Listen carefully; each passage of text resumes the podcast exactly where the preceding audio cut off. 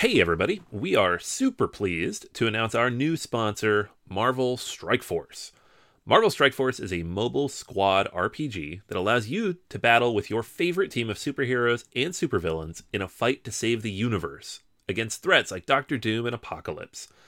The goal power up your favorite characters to complete missions, unlock gear and other resources, and beat other players in PvP modes such as Alliance War and Real Time Arena. And the best part Marvel Strike Force just reached its six year anniversary, which means free stuff when you sign up via our unique link in the description. The anniversary consists of weekly events and bonuses. Just complete each event, and you'll receive special awards and skins. Make sure to log in each day and every week to take advantage of all the new characters that are being released specifically for this event. This will be Marvel Strike Force's most generous event to date, so don't miss out. If we have received a unique promo code for every new user, please follow our link in the description and use the promo code MAXPOOL. M A X P O O L. Again, anybody uses that code, it is unique for all new users. Check it out. Once again, thank you so much to Marvel Strike Force for sponsoring this episode. When everyone's on the same page, getting things done at work is easy. No matter what you do or what industry you're in, how you communicate is key. Everything you type is equally important to collaboration, and Grammarly can help. Think of it as your AI writing partner, empowering you to communicate effectively and efficiently so you can make a bigger impact in the workplace. 96% of Grammarly users say it helps them craft more impactful writing. And as the gold standard of responsible AI, Grammarly is your secure AI writing partner that allows your team to make their point and move faster. By understanding your writing and context, Grammarly provides relevant, personalized suggestions. And with tone suggestions, you can navigate even the most difficult work conversations. You can also save time from spending hours editing drafts to just seconds with one click. Sign up and download Grammarly for free at grammarly.com slash podcast. That's G-R-A-M-M-A-R-L-Y dot com slash podcast. Easier said, done.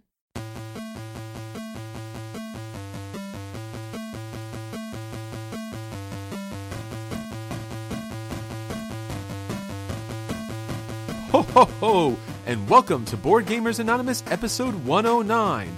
This episode, BGA's 2016 Shopping Guide. We like to thank Santa for bringing us all those board games way back when, even before it was cool.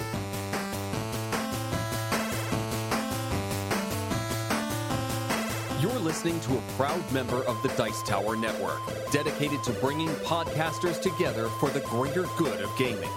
It's sort of like Voltron, but with better lip syncing. Find out more at Dicetowernetwork.com. Welcome to Board Gamers Anonymous, the podcast about board gamers and the insane fun we have at the table together. This is Chris. And the Christmas crickets that you hear playing in the background are because the rest of our crew can't make it this week. Drew is, continues to be off on his acting career, will join us back in the new year. Daniel is away with his family, where so for some reason, I didn't know this actually exists, he's in a place without internet. I know, it's crazy. I didn't know these things exist. I thought they were just mythology, but nonetheless, he's off with his family and friends, and he's celebrating the holiday season. Anthony's not joining us this week either. Uh, turns out that him and his children have the flu this week, so they won't be able to join us. But nonetheless, we wanted to bring you a great episode because it's a very important time of the year. And by that, I'm not just talking about the holiday season, but I'm talking about the shopping season. Anyone who's into games know that this time of year is where you get the best deals online at your local friendly game store and you know even barnes & noble and amazon.com come through with some great deals. So we put together what we believe would be santa claus's top 25 games list games that you should keep an eye out for as the holiday season progresses so that you can pick out the best games for the best deals. So as we go through this episode please join me so i won't be on a solo cast like anthony does and that we can talk about all of these great games together. So, with that said, let's get on to the episode. Shouted from the tabletops! Sir, you're gonna need to get down from there. Hey, thanks for joining me around the table. So, let's talk about everything in board gaming that's going on in the news right now. One of the things that Drew loves talking about is the Toy Hall of Fame. Now, you may remember the Toy Hall of Fame as inducting such masterpieces as The Stick and The Ball, and some other things too, nonetheless. But recently, their newest inductees counted amongst them something that's very near and dear to all of our hearts, and that would be Dungeons and Dragons. Now, if you're on the younger side, you may not understand how huge this actually is. Way back in the day, probably in the early 80s, there was a movie called Mazes and Monsters. This was Tom Hanks' kind of professional film debut, in which it told this story of a couple of friends playing Dungeons and Dragons together, and then one of them going insane. And in this case, it was Tom Hanks. And it frightened the public so much that there was this backlash against D&D as being this kind of really evil, consuming, seductive form of gameplay that would ruin your children. Yep. So that was a thing. Now, it wasn't just a thing about in the case of that movie, it was a pretty big thing across the United States and some other places in the world. And families and school systems and churches were there telling people not to play D&D.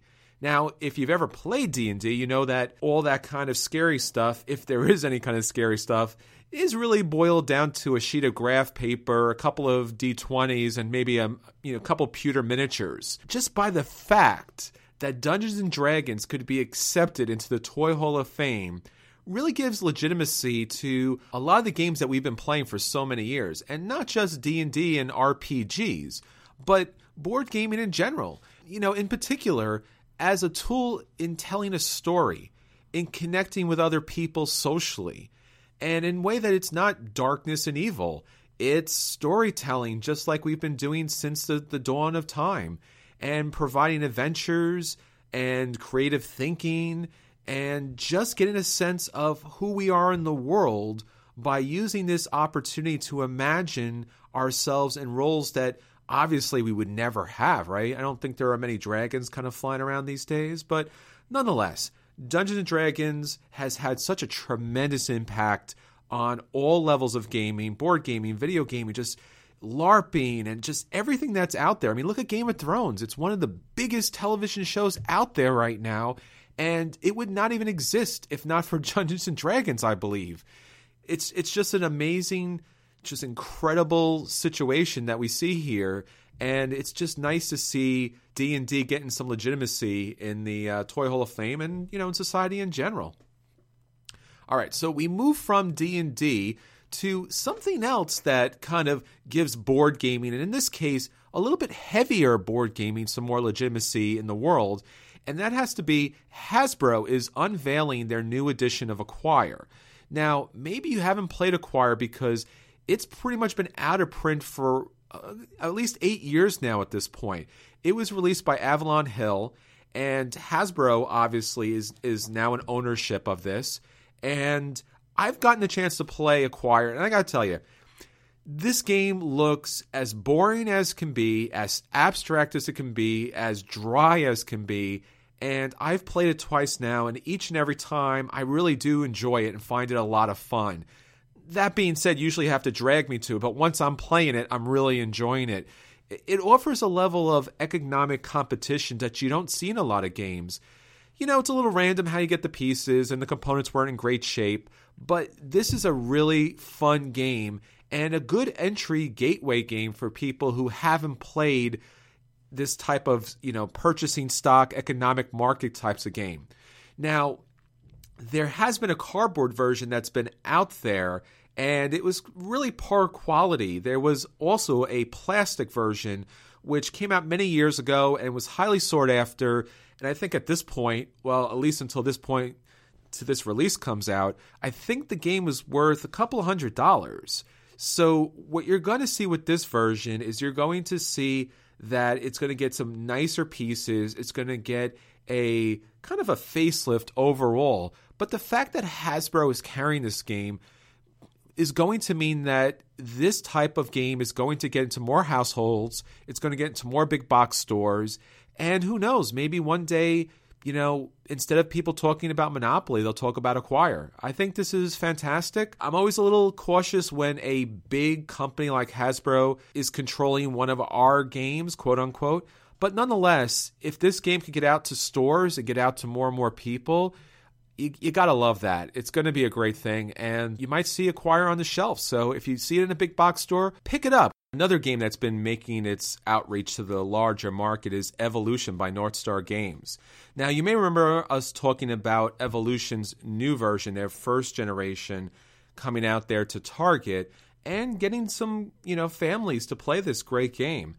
Now, while we don't generally like games to be dumbed down, even if it is for a larger market, it's understandable that sometimes some people, especially people who don't typically play board games, need a gateway game to get to a gateway game. And that's what Evolution's been doing. Now, they've stepped it up in this case by bringing it back to a gamer level by offering a new version or a new evolution of Evolution with their tournament kits. Now, this is really exciting because Evolution is definitely one of those games where you really are jockeying for position, you're attacking other players, you're really growing like a little mini kind of evolution army.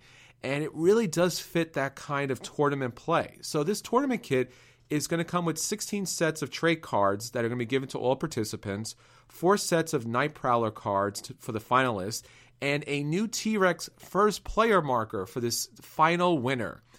Now, I don't t- technically need these wood pieces or these extra cards, but nonetheless, this would be a lot of fun.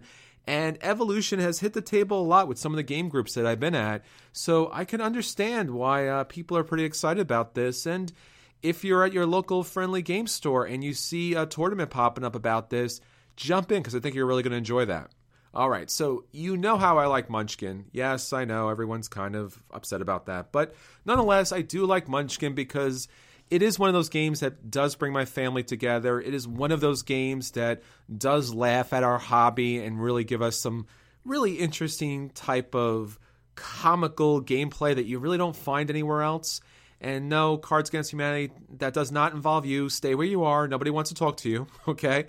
Munchkin is fun, all right? Munchkin has a lot of cartoony, fun artwork, and it's it's always nice to build that really interesting comical tableau. Now, it is a gateway game. It is almost the ultimate gateway game for people who like D&D or know at least a little bit about D&D and want to have a little more fun with it. Well, we all know that Munchkin and Steve Jackson Games has done an outstanding job of getting their game pretty much out everywhere. I remember years and years ago seeing Munchkin and Barnes and Noble and going, "What is this again? A Munchkin? I've kind of heard about this thing, but I don't understand what it is or why it is." Well, you can kind of get Munchkin at every big box store now. So, what's surprising about this news? Well, it turns out they're going to have an exclusive quote unquote edition of Munchkin, at least the base game that's going to be that's going to be available at Walmart. So, while Steve Jackson Games has done a great job of getting out to the big box stores, Walmart is the biggest of big box stores and having another version of Munchkin, which I think now numbers in the thousands, will probably get board gamers to go out there to get those couple of extra cards. And yet, at the same time, once again, just like with Evolution, it might get some people to play board gaming because, once again, they might need a gateway step to their gateway steps. So it's good that Walmart's doing this. And it one day, who knows, we might see all types of board games, maybe even some heavy stuff in these stores. But for right now, yet again, another Munchkin out there somewhere in the world that she can pick up. If you want those extra cards, for me personally, I'm good right now. But um, even talking about this, uh, you know, I'm reading the card names here. So you have the Gummy Worm, uh, you have Poof the Magic Dragon, and I'm sure some other crazy stuff. Steve Jackson Games is always known for their kind of parodies and mockery and puns. So um, I don't know. I think eventually, when this comes down to super duper clearance, I will pick it up. But nonetheless, maybe there are some families and kids out there who have never heard of board gaming as a regular hobby and sees this artwork, picks it up, and now we got a new gamer. All right, so speaking about board gaming reaching a larger market, how about reaching the video game market? Now, long before I was into strategy board games, I was into real time strategy video games. Now, this was your Warcraft, your StarCraft, your Command and Conquer, your Battle for Middle Earth 1 and 2. I was really heavily involved in those games. It's probably why I like board games so much because to employ a strategy in real time, that is, if you don't run into AP, it's still kind of real time. So I got some great news here because we are going to see a real time strategy game in the Scythe universe.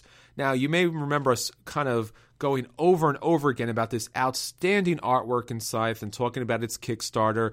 And I even picked up the Art Connoisseurs version of Scythe that comes with a beautiful art book that goes along with this fantastic, you know, alternate 1920s, 1930s version of the world where you have these massive mechs kind of walking in, I guess would be a version of Europe. It's kind of hard to tell from the map there, but wow, it's outstanding artwork, outstanding board game, and now we're going to see a real-time strategy games from King Art Games. Now, the name of this game is called Iron Harvest. Now, this game is going to be a little different because they, they're promising a dynamic storyline and open sandbox style levels, which kind of worries me because that's not typically an RTS. And I gotta be honest with you, I've played so many different RTSs over the years that once in a while, you do get a rare gem that's not kind of like the 18th version of an RTS you've already played. But sometimes you just get a so-so RTS, like what Game of Thrones had one not too long ago, which is that had the artwork thrown on there. I'm, you know, I'm optimistic here. I'm really hoping that this RTS is amazing. It looks good, but we're going back to the artwork that we know and love so much. Now, this RTS is going to be on the PlayStation 4, the Xbox One, the PC, which I would recommend playing it if it is a real RTS because you're going to need your mouse and you're going to need your keyboard. But nonetheless, you can go online right now, look up Iron Harvest. They have a Facebook page, and it looks pretty wicked. I got to be honest with you. So I'm not too sure when exactly this is going to come out. They're still talking about development very much, but the artwork is so evocative that I think that they can easily put together a great game. And I'm really looking forward to this. So I think with our around the table this week at least, we're talking about board gaming hitting so many different open markets that I don't know, maybe one day everyone's going to have this addiction. All right, now I've been doing all of the talking on this episode, and it's supposed to be you and me talking back and forth. All right, to be fair, if you're not here at the table with me, then you're going to have to find another way to reach back out to Board Gamers Anonymous. So you really want to check out our social media platforms. Facebook is a great place because you, when you like us there, you get access to all the content that Anthony puts up. There's always a question of the day, and our listeners are always interacting, talking to each other about the greatest in gaming. Now, maybe you're not a Facebook fan, but maybe you are into Twitter. Follow us on Twitter. Daniel is always volunteering Anthony to put up new Twitter information, new news, contests, and information that you can learn about board gaming.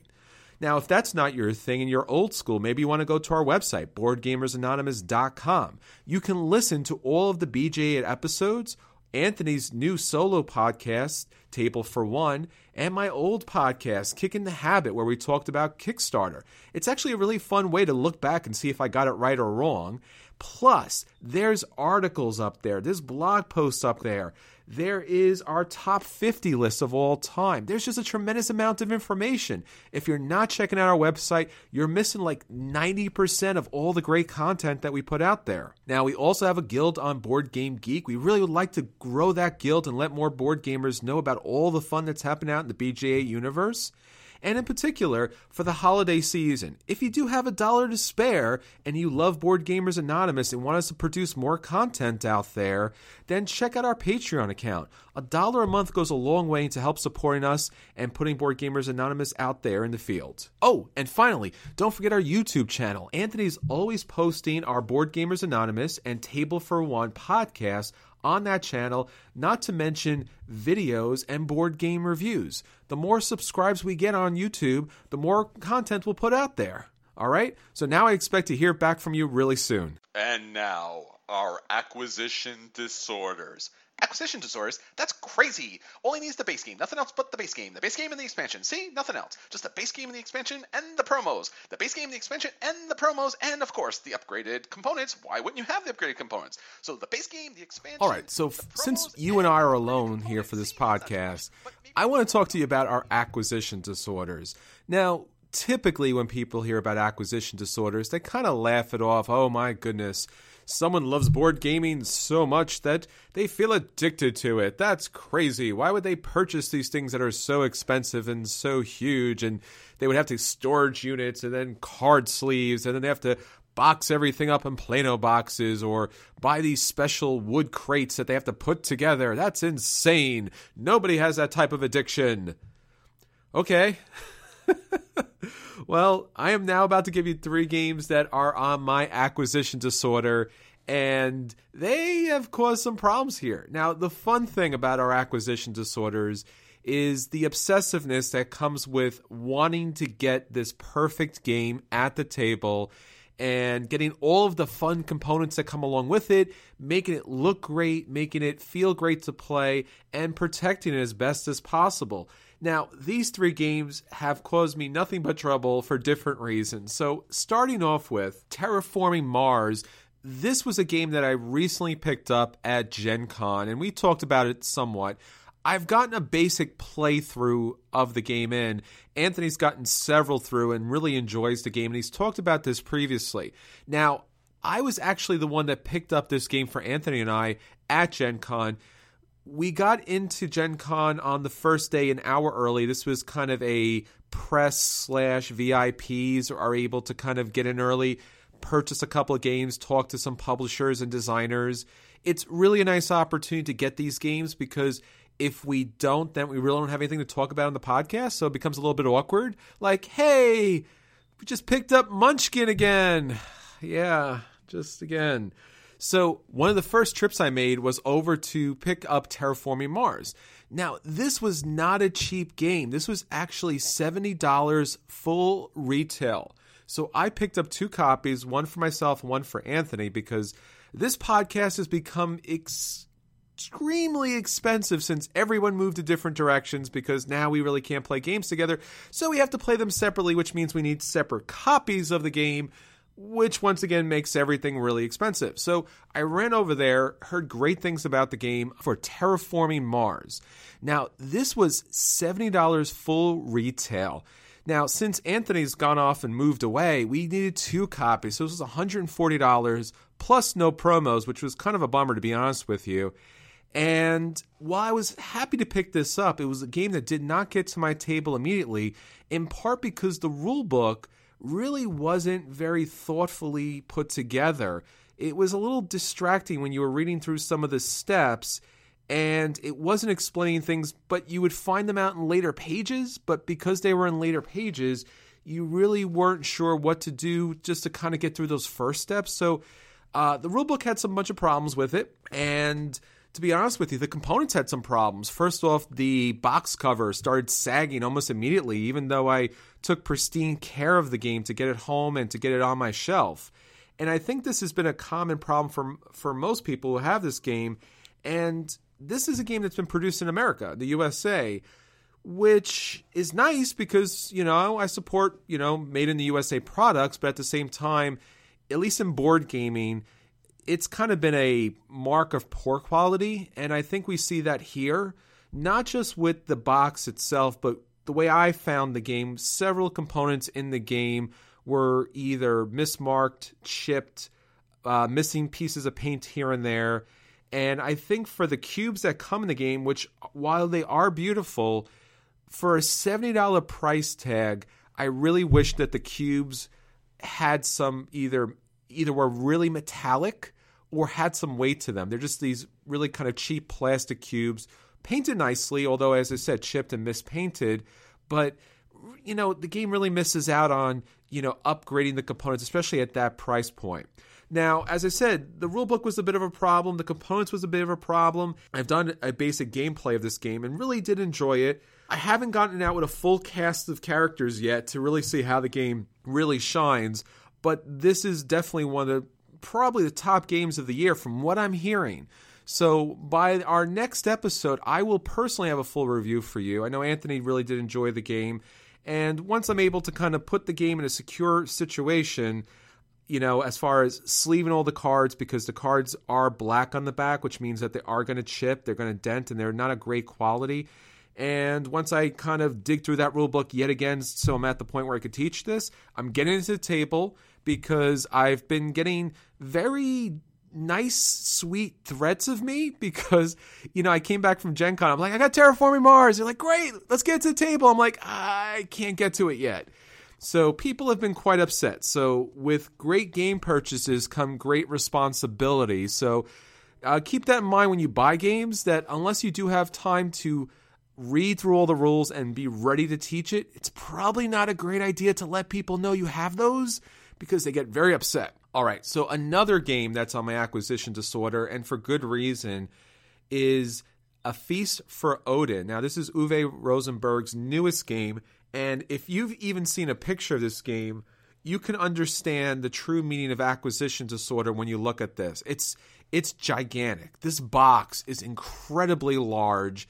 I think it's got to be by far his at least box wise. It's, it's I think it's larger than Caverna. At least it feels that way. I don't own a copy yet. I've seen it played at my local game groups, and I haven't been able to jump in as of yet. But it's a game that I do want to play. It has an enormous number of pieces. Uh, Uwe Rosenberg has kind of thrown in every mechanic he's ever used into this game, including patchwork. So there's a lot of cardboard chips in here, and it's a lot of building up resources and building up like your own personal building tableau in order to score victory points. So uh, it's huge. I don't know where I'd fit this on the shelf. I don't even know if it's necessarily necessary because I have pretty much all of his other games, but at the same time, I have all of his other games. You know what I mean by that, right? So I probably need to pick this one up too because once again, acquisition disorder, right? So yeah, I'm looking forward to playing this. Hopefully by our next episode, I'll have a play and let you know. I've heard lukewarm things about the game. I heard it's good, but kind of fiddly and a little clunky in places. So I might play before I buy. But if I do see a sale online, I might just go ahead and pick it up. Now, speaking about gigantic games, a game that we talked about a couple of times and something that's kind of has its own mystique, if not complete paranoia, pandemonium about it, is Kingdom Death Monster. Now, you may remember this Kickstarter just kind of blowing out the walls with the amount of money it made and its outstanding miniatures and its surprisingly high level of gameplay and artistry. Well, they're running the Kickstarter again. It's Kingdom Death Monster 1.5, and they're already at $5 million. Now, this game is not going to be released for a couple of years, at least this reprint version of it. But at the very least, what it should do is lower the price of the original Kickstarter that was out there. I know I for about five seconds I had the game in my hands and was about to shell out about two hundred dollars, which at the time was very reasonable considering I think it was going for about $400. And I'm not a miniatures guy. I don't like to put things together, to be honest with you. I don't really have the time to do so. But everything I read about this game, when I reviewed this game, I went in depth with this game. And it seems like one of those kind of like deep and rich psychological horror thrillers that kind of puts Cthulhu to shame. And it was something that I felt like at the very least I just needed to add it to my collection. So once again, insane acquisition disorder, right? So wasn't able to get the game. I had a friend of mine, he was going to sell to me, but I said, look, if you think you can get $400 at the time, he thought he could get $1,600, which I thought was a little much, but um, I said, go ahead and sell it. I don't know actually what he ended up doing with it, but if you do want Kingdom Death Monster and you do want to explore this imaginative, horrifying yet beautiful mythology that they put together. It's it's definitely worth your time looking at the Kickstarter page. And if I may, I, I'm going to go back to my old review and I'm going to say kick this off because I think you do get the money's worth here. And I think this is one of those unique type of games that maybe just like me, even if you don't get this to the table very often, or maybe just once or twice, I think it's well worth it. So, those are my acquisition disorders. And honestly, they're more than enough for this episode. Hopefully, your acquisition disorders aren't as bad as mine. And now, at the table with BGA. Okay, now my favorite part of the show games that actually hit the table. Now, if you listen to the last couple episodes, you know that the games that have been hitting my table have been of the lighter variety, and I've really been looking forward to getting some solid, heavy, chunky games to the table. And thanks to my friend Jay at, the, at one of our local meetups, that's been happening. So I want to rattle off 17 games that I've been getting to the table, and I want to let you know if those games are worth the buy, and you should go out and pick those up if they're worth just a play, maybe just play it once and kind of move on, or if the game's a dodge. And you know what? To be honest, we only have so much time in a day, and this game just doesn't meet it, or if the game is a dreaded burn and it's more of an experience than it is a game, so avoid at all costs. So, with that said, let's get on to these games. All right, so to start off, I got a chance to play Orleans, the deluxe edition. Now, I've reviewed this before, I've talked about this game before, but I want to give an updated review for this game because Orleans is fascinating. What you're doing in this game is you're taking actions to get additional tokens that goes into a bag and then you draft or pull those tokens out which then allow you to take other actions. Now, the actions on your player board require certain colors of these tokens to activate. So you really do have to draw correctly. And just like any deck building game, you got to know when to build your bag and when to thin your bag out. I finally come to a point where I feel like I'm kind of done with Orleans. And in particular, because I feel like there's only really one or two viable strategies for victory. And I think typically, if people at the game table are smart, they're going these ways. Because everything else, while it's decent and kind of fun, I feel like it's not necessary. That knowledge track, picking up those gray tokens in order to move down that track, which is a multiplier at the end of the game, is really what's going to win you this game. Now, recently, I took a different path by going across the board, picking up cities on the river, and then using one of the, I think, the vineyard in order to be able to move up that same knowledge track in order to score victory points. Now, what, however you go about playing this game, you're going to have some decent fun. But for me personally, this game now just rates a play. I don't think that there really isn't anything that's going to pull me back to the table.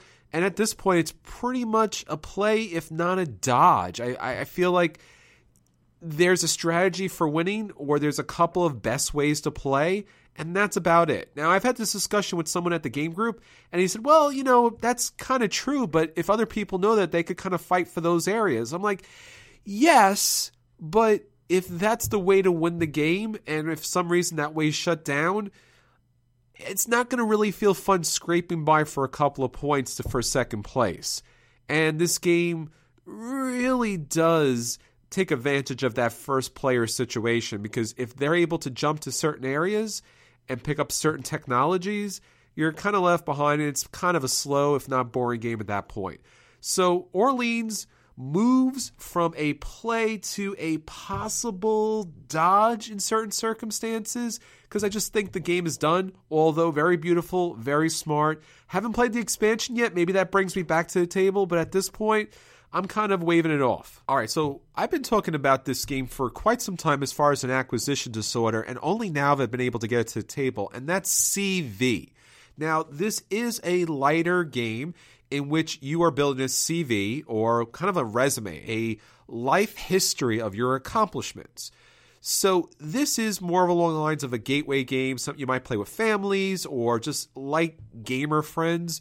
And the, basically, what I really enjoyed about this game when I saw it was the fact that, well, first off, CVs and resumes is part of my profession, but beyond that, great artwork, cutesy artistic, smart, funny artwork, but also an interesting tableau mechanic where you're starting with some childhood cards that gives you special abilities and gives you life moments like getting a bicycle, right? Doesn't seem too big, but when you look at young adulthood, the bicycle might give you an ability to take up running because you were healthy and athletic as a child. So it's easier and simpler because by playing that early card, you will be able to have a token that will actually get you other cards, other life accomplishments that will get you other tokens to move further along the line.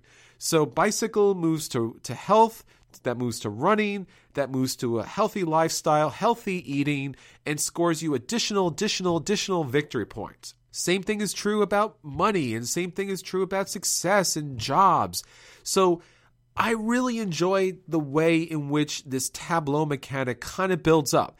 Now, it doesn't just build up by putting cards on the table in front of you, but they layer over cards. So if you had an internship, that's going to lead to a job. So you're no longer getting the benefit of the internship, but you are getting the benefit of that job. Now, here's the fun part. When you're rolling dice that will give you extra token kind of faces to be able to purchase other things, there is also good luck and bad luck, right? Just like in any life. If you get three unhappy faces or bad luck, you will actually lose a card or a life event in your tableau. So you could lose that new job you got, which now moves you back to the internship which you had, which is totally thematic. So the game has a lot of theme, and not just in the look and the art, but also in the way it plays. That's what I really do enjoy about theme. The fact that even if you don't look at the rule book, you probably could figure it out anyway, and you are actively playing out the theme in the mechanics. Now, because this game is light, and because after my third gameplay I was getting a little bored of seeing the same cards over and over again, I'm going to say that CV is a play. I definitely recommend playing it so you can experience this kind of life building game. But beyond that, it doesn't really have enough cards or enough heavy gameplay to kind of keep your interest for the long term. Now, there is an expansion for it called Gossip that adds an additional mechanic, and I will at some point maybe either get that gate to the game table or pick it up because I did pick up CV for the family, and the family really did enjoy it. So this might come back to the game table, but it's at the least a play. And if this if the expansion doesn't work out, then it might eventually be a dodge. Now, another game, a little bit of an older game that I got a chance to play, is called Blueprints. Now, this is another dice rolling game, but in this case, what happens in this game is you're building a building on a little blueprint card that you get in front of you. And the dice that are rolled in this game represent different materials. So you roll the dice and then you choose a die to place on your blueprint. Now, each of the materials score differently. So you have green dice for recyclable material. So the more recyclable material, no matter what the dice face is, scores you points. If you pick up the glass dice, which are these clear dice, then the face that's showing on top is what scores you that point. Or if you pick up the black dice, and these are the stone dice, the higher up it is on your building, the more points it scores. Or if it's the orange dice and you're building with wood, that the more orange dice that are either next to each other or the more dice that are next to the orange dice around it scores you additional victory points. So it has some theme. You're building this little building. You are pulling the dice, throwing another die out there. It's a fun, it's a quick game.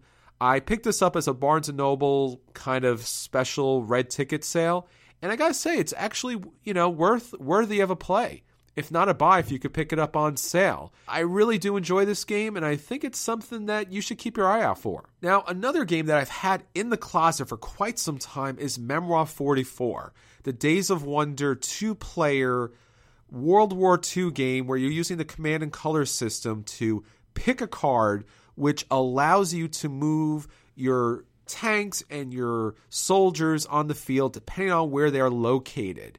Now, if you played Battlelore or any of the other Command and Color systems, you know about you know Memoir 44 and you probably have already gotten into the table. So I'm a little late because typically, to be honest with you, I don't get two player games to the table often. I don't tend to have somebody who's a heavy gamer. That isn't since since Anthony left. So I really got to find somebody in a unique situation who wants to sit down and play like a two hour game that's just two player while everybody else is like, hey, hey, Can I play? No, it's just two player game. Yeah, but it's pretty big game. Like, ah, sorry, it's just two player game. Now there are expansions, and you can play Memoir 44 for a, with a lot of people, but it still boils down to a two player game.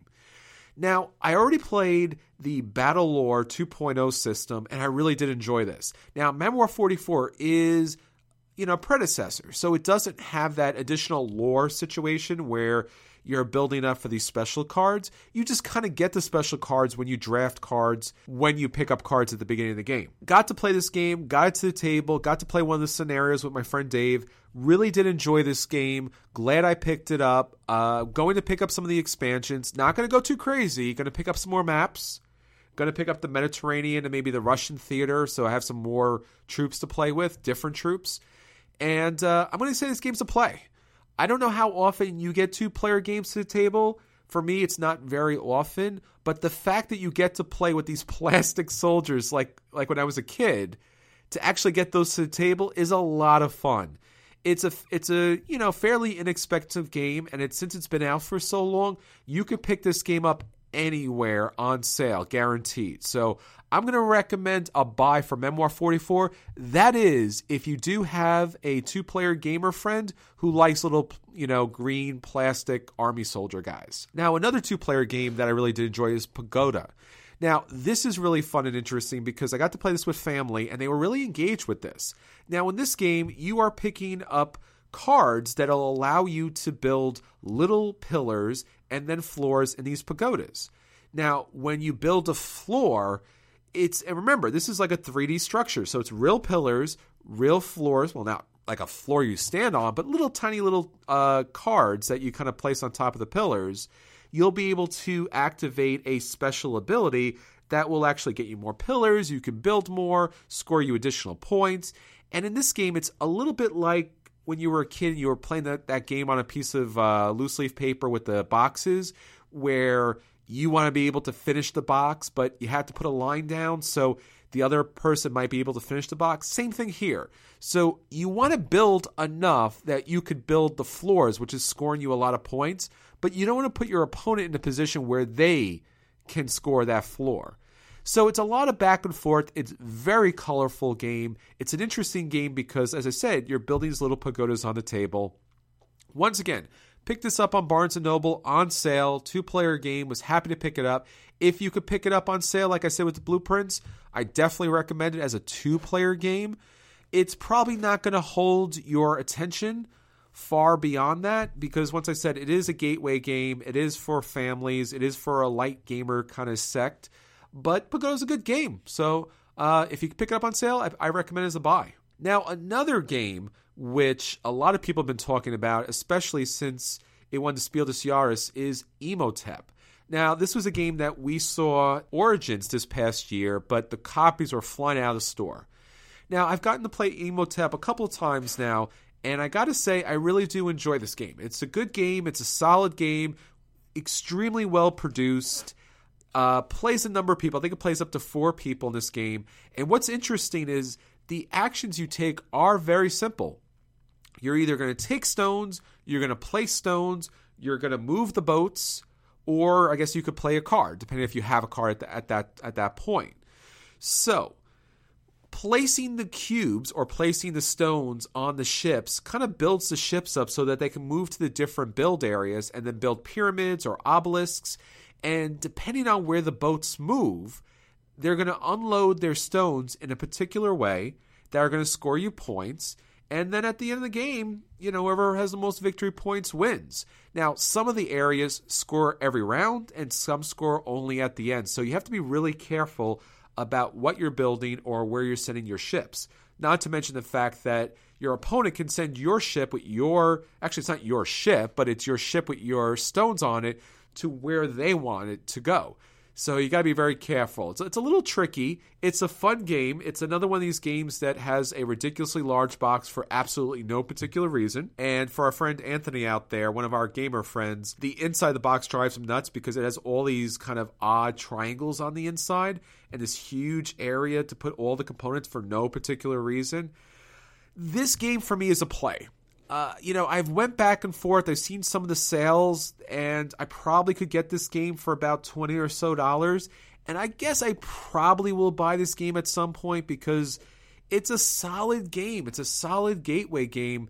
But at this point, it's just too ordinary to recommend to buy.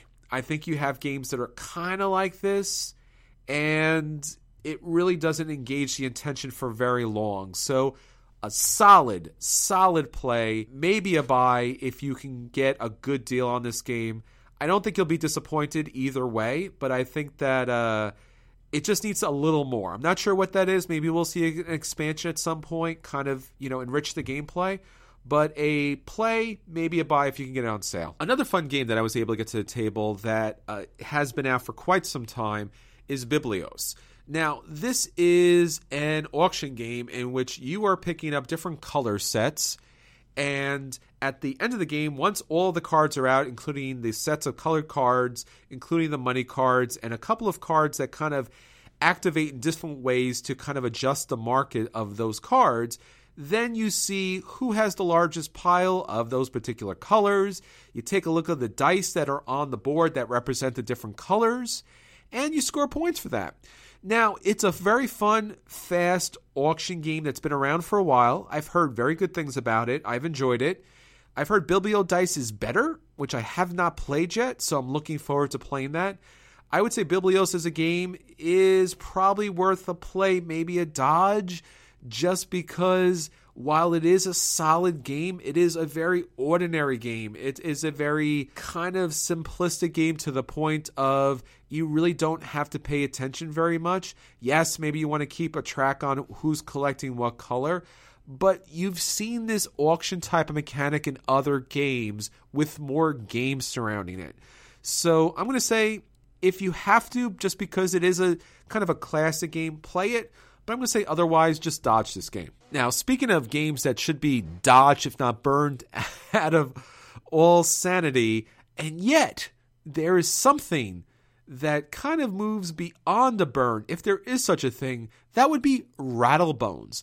Now, Rattlebones is an amazing concept that probably all of us have thought about at one point or the other, which is I wonder if my wonder what would have happened if I could just change the dice face you know, if I if there was some ways to stop rolling a one, I would love that. Well, Rattlebones allows you to do that. So what you're going to do in Rattlebones is you're going to roll a die, move your character on the board, land on a spot that's now going to allow you to pop off any one face on a die, replace it with the spot that you landed on, which now will give you a special ability. So it could be score victory points, it could be move the train, which will eventually score you victory points. It will score you stars. There's a gamble spot. There's a one through nine spot. There's just a lot of different spots. There's also a steal spot, which seems kind of odd, but there's a steal spot. There's a bond spot. Now, I'm going to be honest with you. This game is terrible. This game is ridiculous. This game is absolutely positively a burned game. That being said, it is so bad and so ridiculous that it's like those worst movies, especially the horror movies that you've seen, that they're so bad they're actually good. I actually had fun with Rattlebones. It's a terrible game. It's a horrible game. But you know what? When we played the game with my friend Jay and my other friend Jay, we could not stop laughing because of the just pure ridiculousness of just keep changing the die, rolling the die, getting victory points, rolling the die, moving the rattlebones, rolling the die. It was so fast, so furious, and so silly and so incredibly stupid of a game that had basically no game to it other than build up a die until it's really good enough for you to win the game I, I can't believe I'm going to say this. This game is a burn, but it's an actual play. If you do see Rattlebones at the table, sit down, ho- play with just one die. Don't go building up three dies. This game is not that long.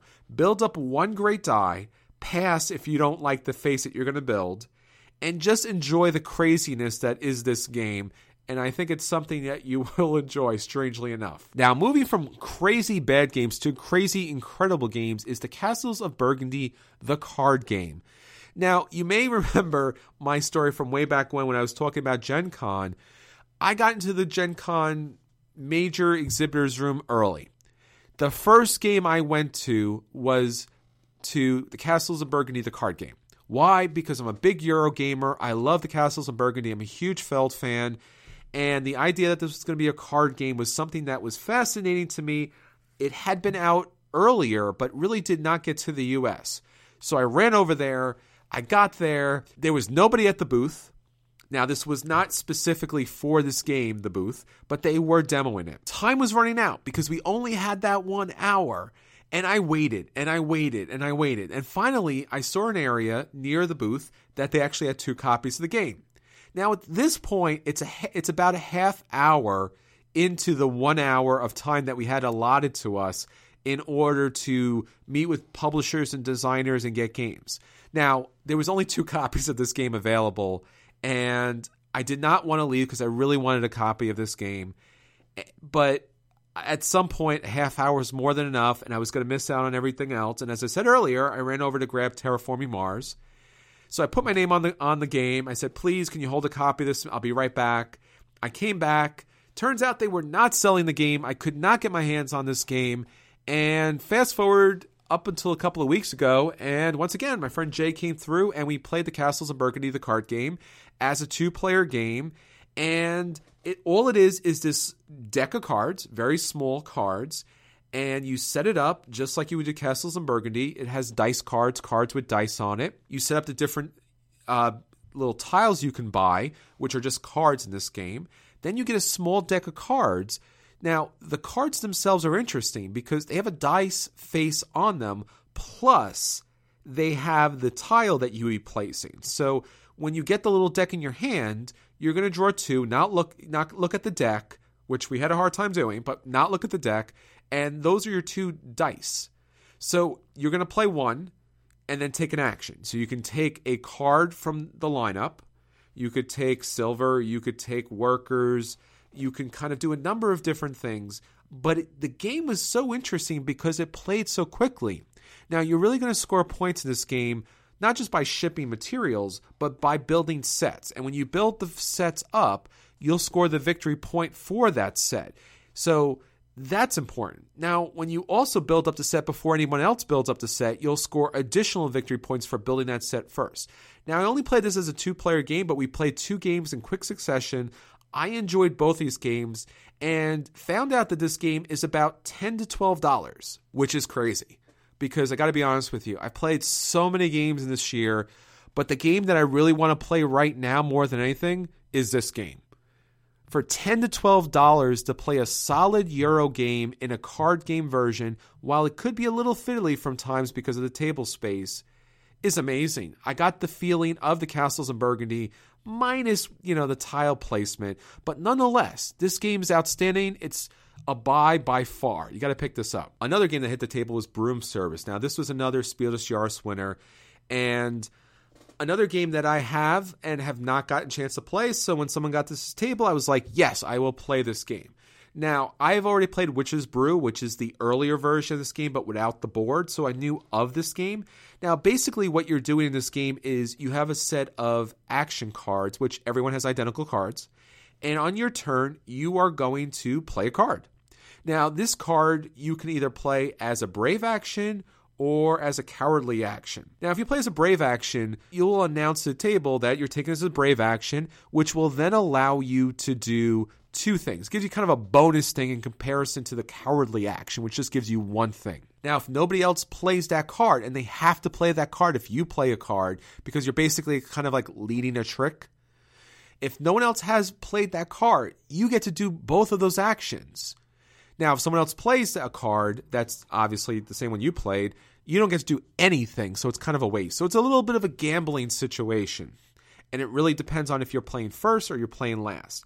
If you do take the cowardly action, you get to do a simple action on the board.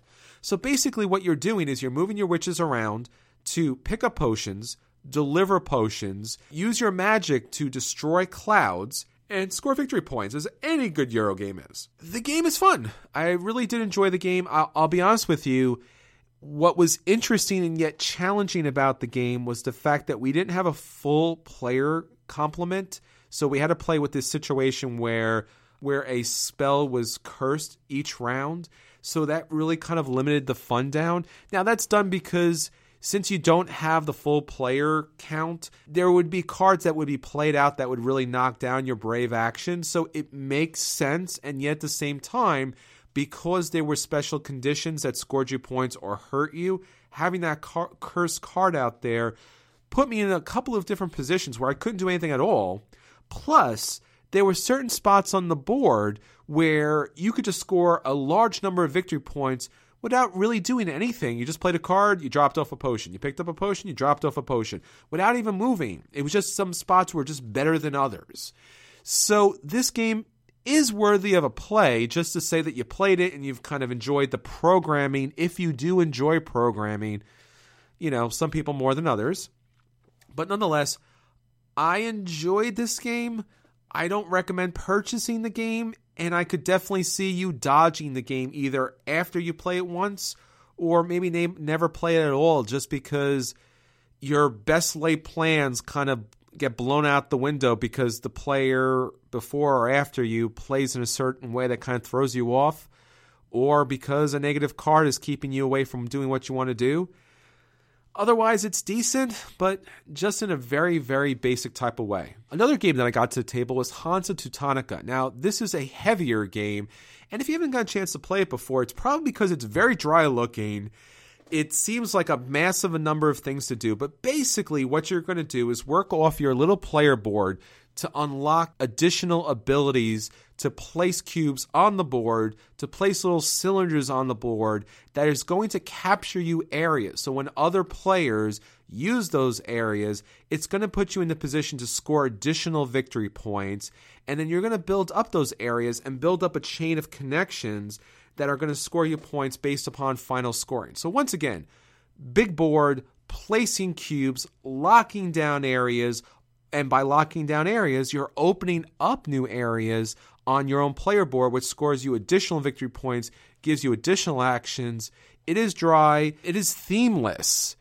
And I've already talked about this game before, but honestly, just like I talked about earlier in the episode about Acquire being that dry, dry game that once you are forced to play, you'll enjoy it. Hansa Teutonica is the same thing.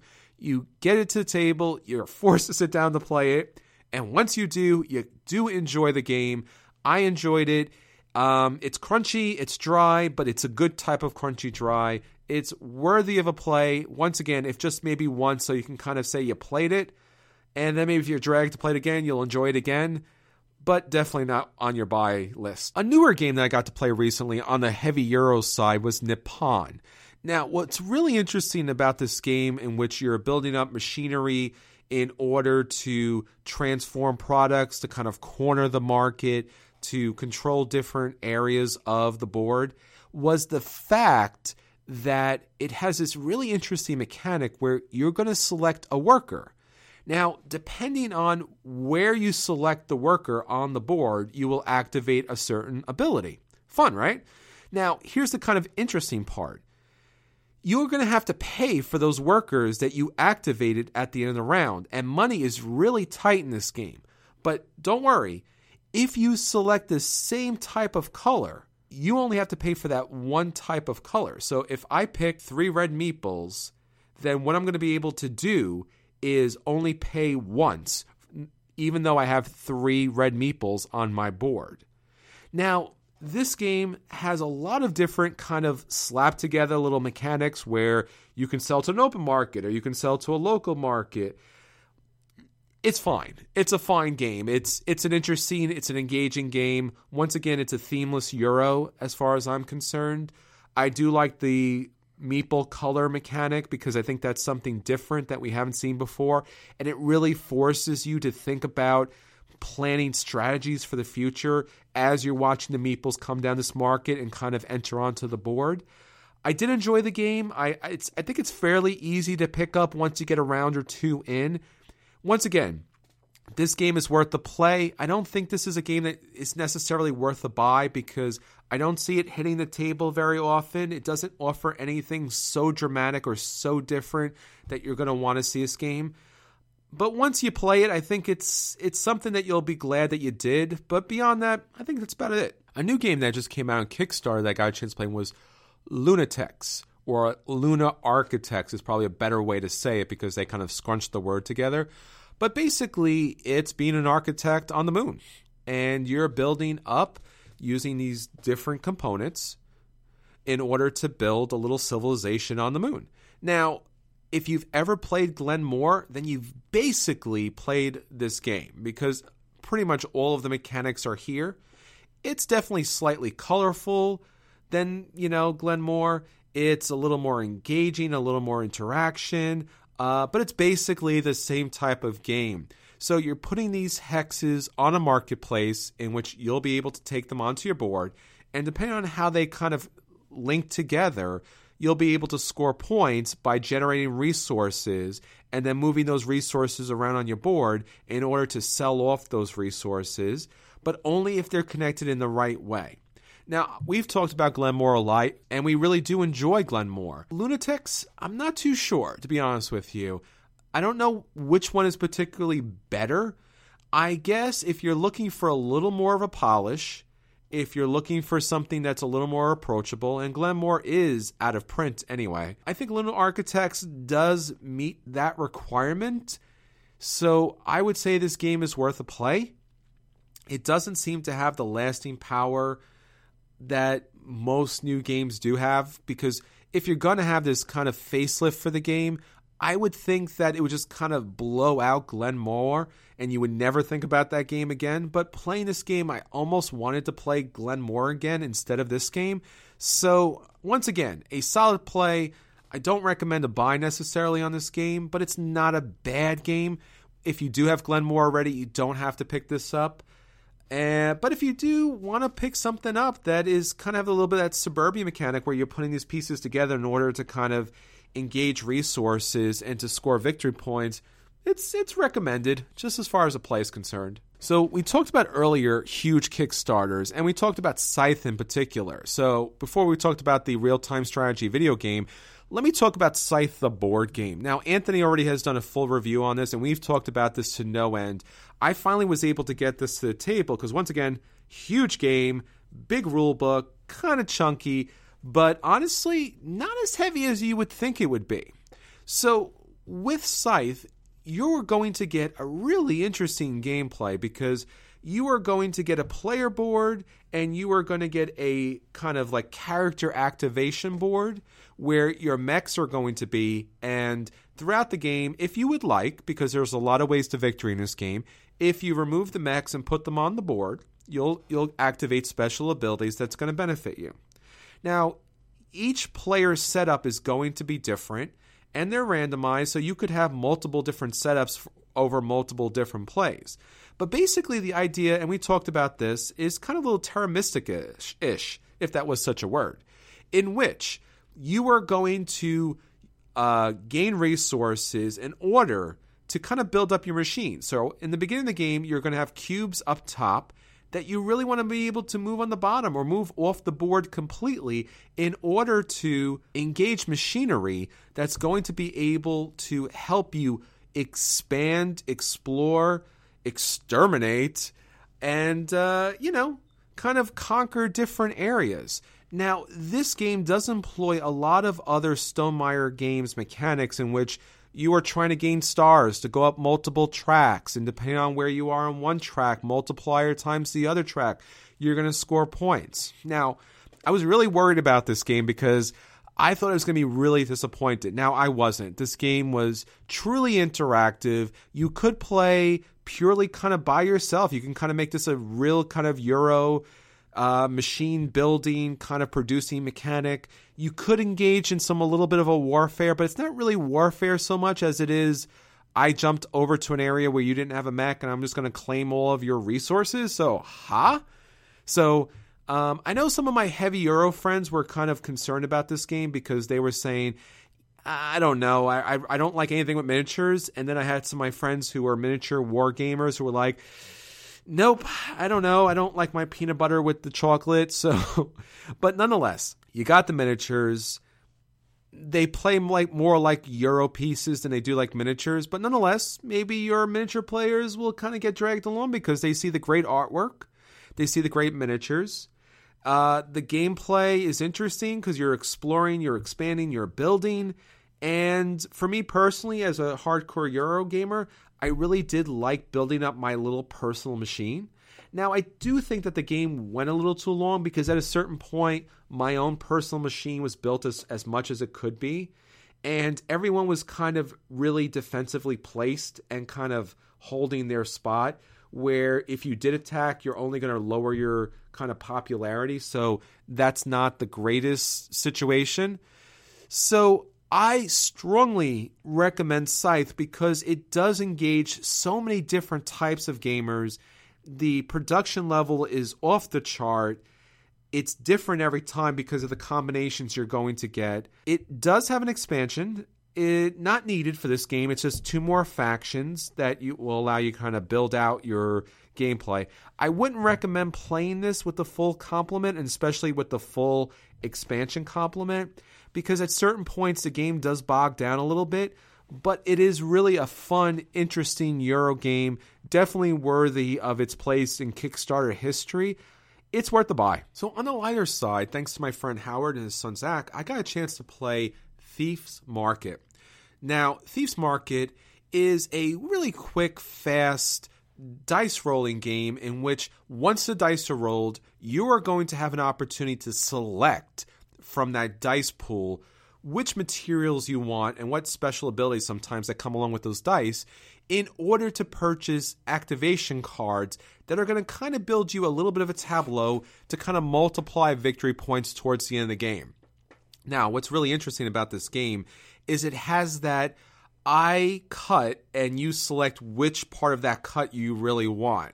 So I might pull all of the best dice into one little pile and take that for myself. But now you, as the next player, get to choose what's left over, or you can choose my dice pool minus one die.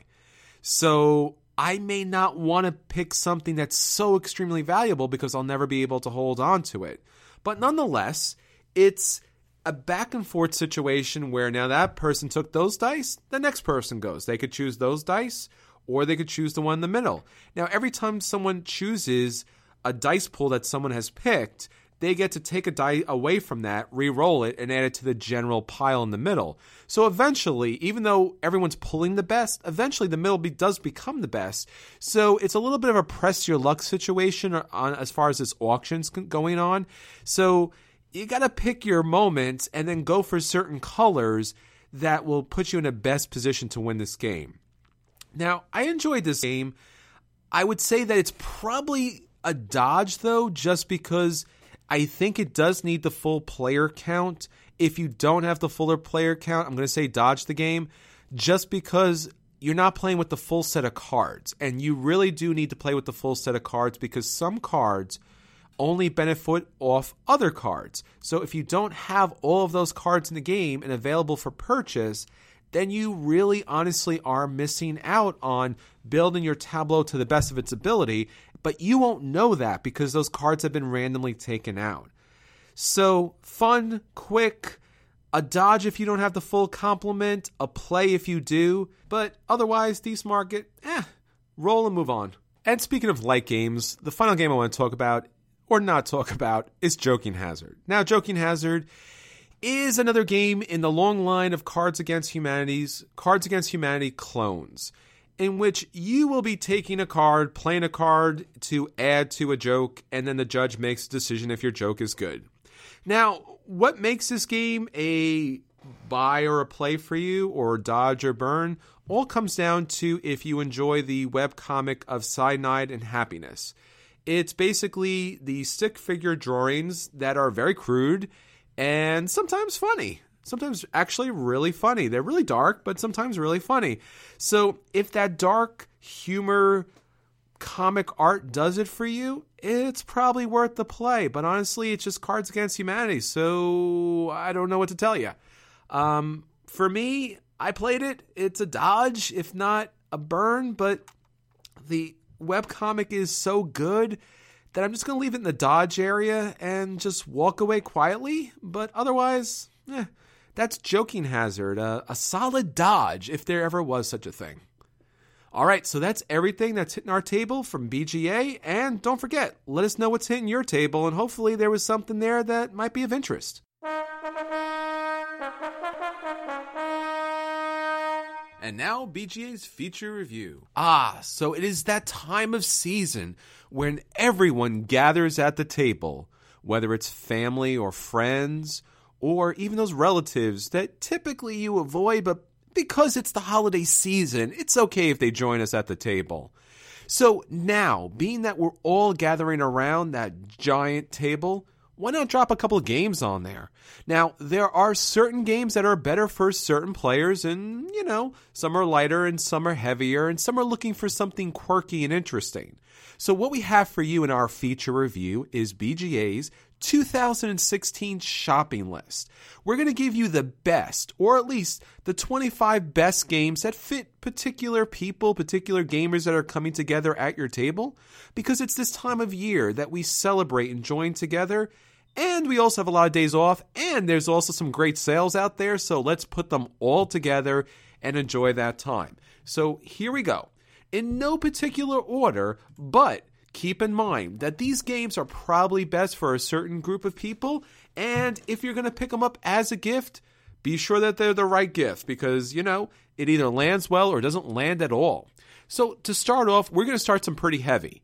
So, if you have some heavy gamers that are looking for something chunky and crunchy, then I got to recommend Arkwright. But once again, it's only for the heavy gamer set. This game is fiddly as can be. It has a ton of tokens, ton of little meeples that are on the board. And in fact, our friends at Meeple Realty actually make a holder that sets up and breaks down this game in a really great way. And I highly recommend that. So for your heavy, heavy Euro game player, Arkwright is the right way to go. Now, for your Eurogamer who's looking for something quick, or if you're purchasing a game on a budget, or trying to bring someone into the Eurogame market, I highly recommend the Castles of Burgundy, the card game. I already talked about this. This is going to be one of my best games of the year because it does everything right at a ridiculously obscene low price point. Don't pick up one copy, pick up five. You're going to be giving this out to everybody. You're going to be playing the heck out of this game. Pick up The Castles of Burgundy, the card game. Now, if you're looking some, for something on the lighter side, something for family or friends, something that you want to give as a gift, I would recommend Celestia. It's pretty much a very light version Cloud 9 it's basically the same game. It's a press your luck game where you're jumping on this balloon to go across the sky and score victory points as long as you think that things will go well for you. It's this version is beautiful. It's a good gift game for kids and for I guess family or friends who are not gamers. Now, going back to our Euro area, if you have somebody who's in just into Euro games, maybe not something super heavy, but something nice and fun to play, Haspelknecht. This is the coal mining game that we talked about several episodes back, or right around Gen Con.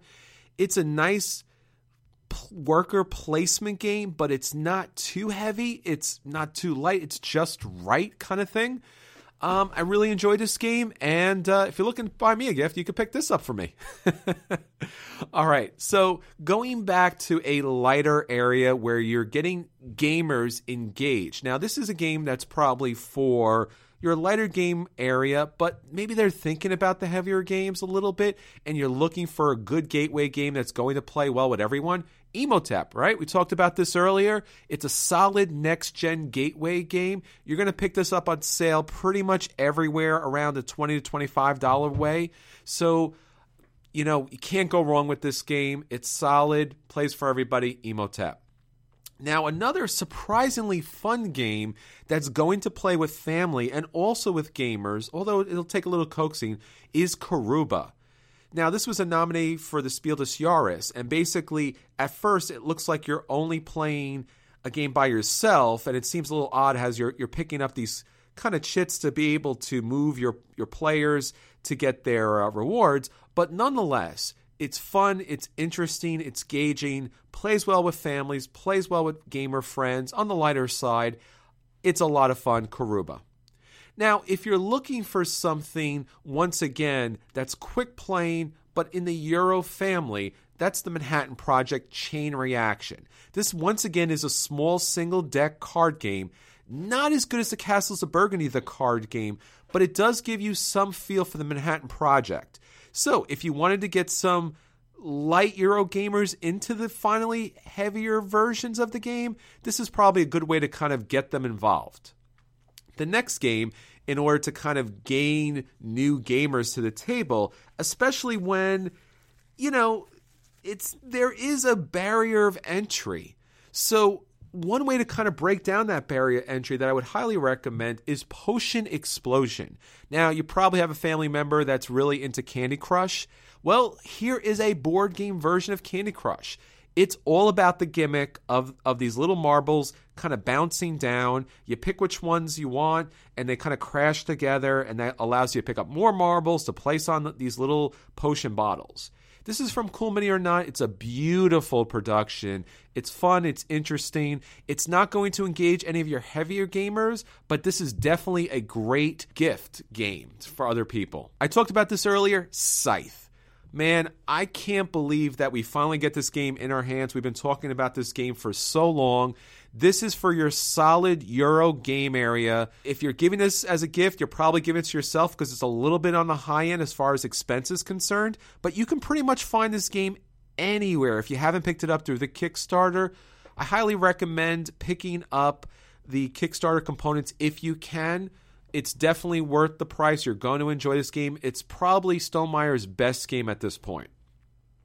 Next game is Via Nebula. Now, this game is probably lighter on your heavier gamer friend version who plays 18 uh, double X games, but it's kind of like engaging enough that you can kind of cross those railway gamers and those Euro gamers together and maybe just possibly bring in a light gamer because the game is so colorful. You are sharing the map to being able to reach certain conditions, and it really does engage a lot of players. I highly recommend Via Nebula. All right, so if you do have those gamers that uh, want to play a game over multiple versions, like to rip up those cards, and are looking for the legacy mechanic, Seafall is out there and available. Now, this game hasn't gotten the best reviews, and it's already on discount practically everywhere. But this game is solid enough, and Rob Daviau has put enough blood, sweat, and tears in this game that if you can find this in the clearance area, it's definitely worth the play if you can get the group together. Now, another game that's only pure for these thematic gamers who like this universe is Bloodborne, the card game. Now, it's not one of those games that you want to introduce to a new gamer, and it's not one of those games that you want to introduce to a Euro gamer. But if someone likes that universe, it's it's okay, and it's an Eric Lang game, so uh, it's going to get you through the day. But just listen for the Bloodborne theme. If they're not into that, avoid the game. Now, another interesting game that's going to invite everyone to the table who are looking for asymmetrical gameplay is Vast, the Crystal Caverns. Because in this game, you are going to play a dragon, you're going to play the knight, you're going to play the actual cavern. So there's a lot of different roles you can play that plays very differently. So if you have a gamer on your list who's kind of played it all before and doesn't see anything new, or just really wants different game experiences, this is the perfect game for them because each and every time they can play a different type of character, and I think there's about five or six different ones here, and it's currently on Kickstarter. So you can actually pick up the game with miniatures, although it will take some time to get to your house. But it's a really interesting idea, and uh, it plays pretty well. All right, so let's say you have a large group of people together, or you want to get a family to actually game, but sometimes it's hard to get a game that's going to play everybody. How about Captain Sonar? It plays eight players. Just try to find another game that plays eight players. Well, maybe Seven Wonders if you kind of play those uh, teams together, but honestly, Captain Sonar, fun, light, really interactive. I recommend the turn play versus the real time one. While the real time version of this game is a little more frantic, you're going to kind of lose players along the way. So, Captain Sonar for your light gamer friends who like to play those party games, but you want to bring them into something just a tiny bit, a little bit heavy. Next up, for your Star Trek fans out there who are looking for a really engaging, powerful game in which you're building up a civilization across the stars that plays very thematically for that race uh, I highly recommend Star Trek Ascendancy. We've already talked about this. We played this at Gen Con. It has a multitude of races that you can play. Each of them do play slightly differently in the game, but just play differently enough that you can have a different gameplay experience. I'm going to say this is purely for the Star Trek fans. While it will engage some heavy Euro game fans, it just plays a little too long and it just plays a little too thematic to you know keep their interest. So if you have a star trek fan play this game. If you have a twilight imperium fan play this game. Uh, forbidden stars fan maybe play this game. But otherwise it's purely a star trek you know game fan. All right for your cthulhu fans out there and i know you guys are out there and you're insane at this point so let me let you buy another game so mansions of madness second edition now i have yet to play this game i've seen this game Anthony has played this game. He's gone insane and actually likes this game despite not liking Cthulhu. So that's a pretty high level recommendation from somebody who's not in, interested or involved in that universe.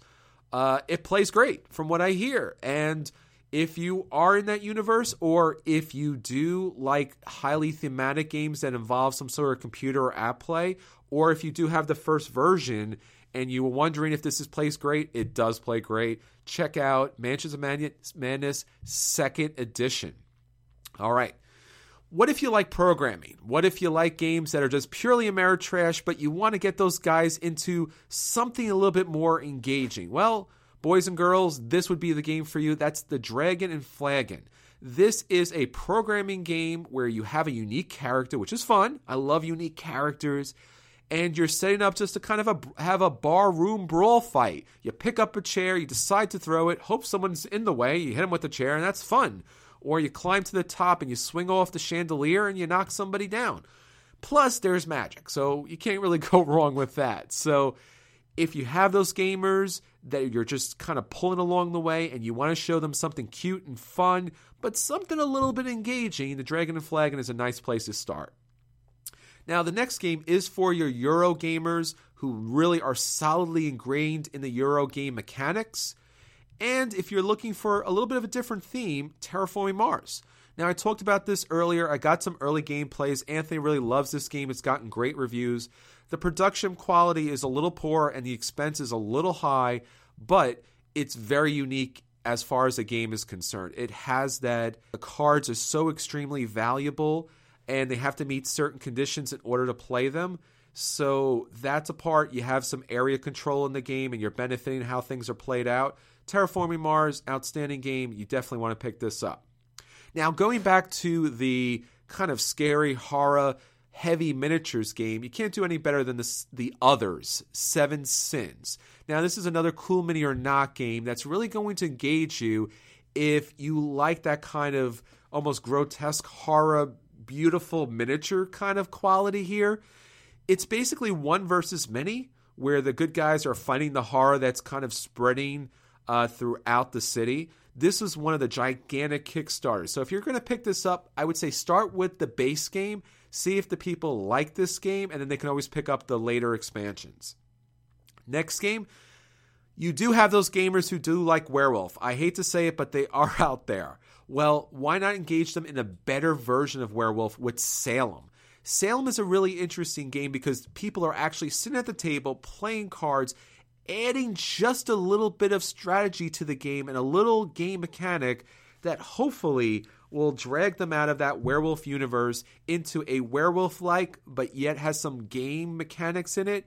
And then you could sit happily and enjoy that game as well. Next up is a game that's only for light gamers. Now, it's not as heavy as your um, love letter, but it is still engaging. And that would be Three Wishes. We played this at Gen Con, really did enjoy the game. Beautiful artwork, quick gameplay. Extremely random. So for only for your light gamers or for your family or maybe even for young adults or maybe even kids, I think kind of play this game. All right, so let's go back to our heavy Euro gamers. We talked about this before. I'm really looking forward to this game. Maybe I'll get it. Maybe it has everything I have ever wanted. Not too sure, but that's a feast for Odin. Once again, Uwe Rosenberg's super big throw every mechanic and the kitchen sink into the game. We hope, we think it's gotten some good reviews. And if you have a Uwe Rosenberg fan on your list, why wouldn't you pick this up for them? All right, now going to the opposite. A super ridiculously light game just really for kids, but is interesting in the way it plays. And basically, what we're looking at here is Ice Cool. Now, this is going to be one of those little flicking games that you're going to play. And basically, what's interesting about the game is the box and all the boxes inside of it makes up the game board. Kids are going to love this game.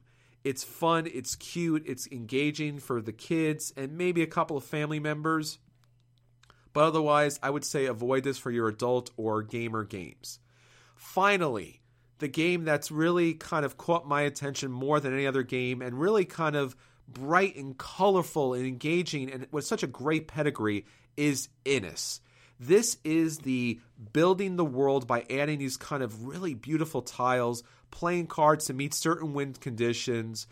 I saw this at Gen Con, couldn't keep my eyes off of it. It disappeared in a second. And if Santa Claus is listening, pick me up a, a copy of Inis because I really can't wait to get the game to the table. So that is Board Gamers Anonymous Holiday Shopping List 2016. I'm assuming, I'm sure that Santa would recommend these games for those gamers on that list. Please pay attention to what I'm saying about which gamers fit these games best because not all of these games work well for everybody but I do think that these games do cover the vast majority, if not all, of the gamers on your list. So that's everything for Board Gamers Anonymous 2016 Holiday Shopping List. We hope that this list provides you with the best of 2016 to meet the wide range of gamers that are out there, whether they're light on the party game side or they're heavy on the crunchy Euro games side. We believe that one of these games would be perfect for them, and especially since they're Santa approved, we know that you will also love them.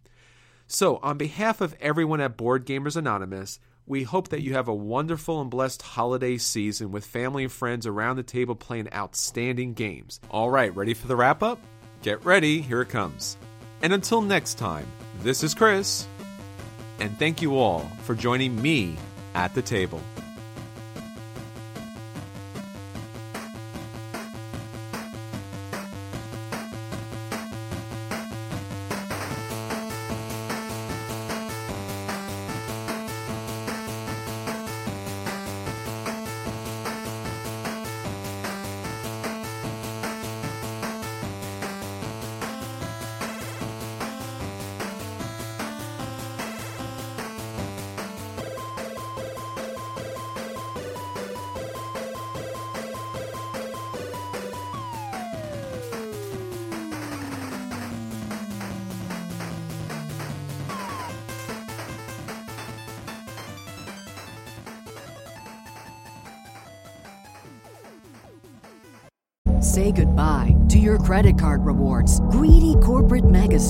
Led by Walmart and Target, are pushing for a law in Congress to take away your hard earned cash back and travel points to line their pockets. The Durbin Marshall credit card bill would enact harmful credit card routing mandates that would end credit card rewards as we know it. If you love your credit card rewards, tell your lawmakers hands off my rewards. Tell them to oppose the Durbin Marshall credit card bill.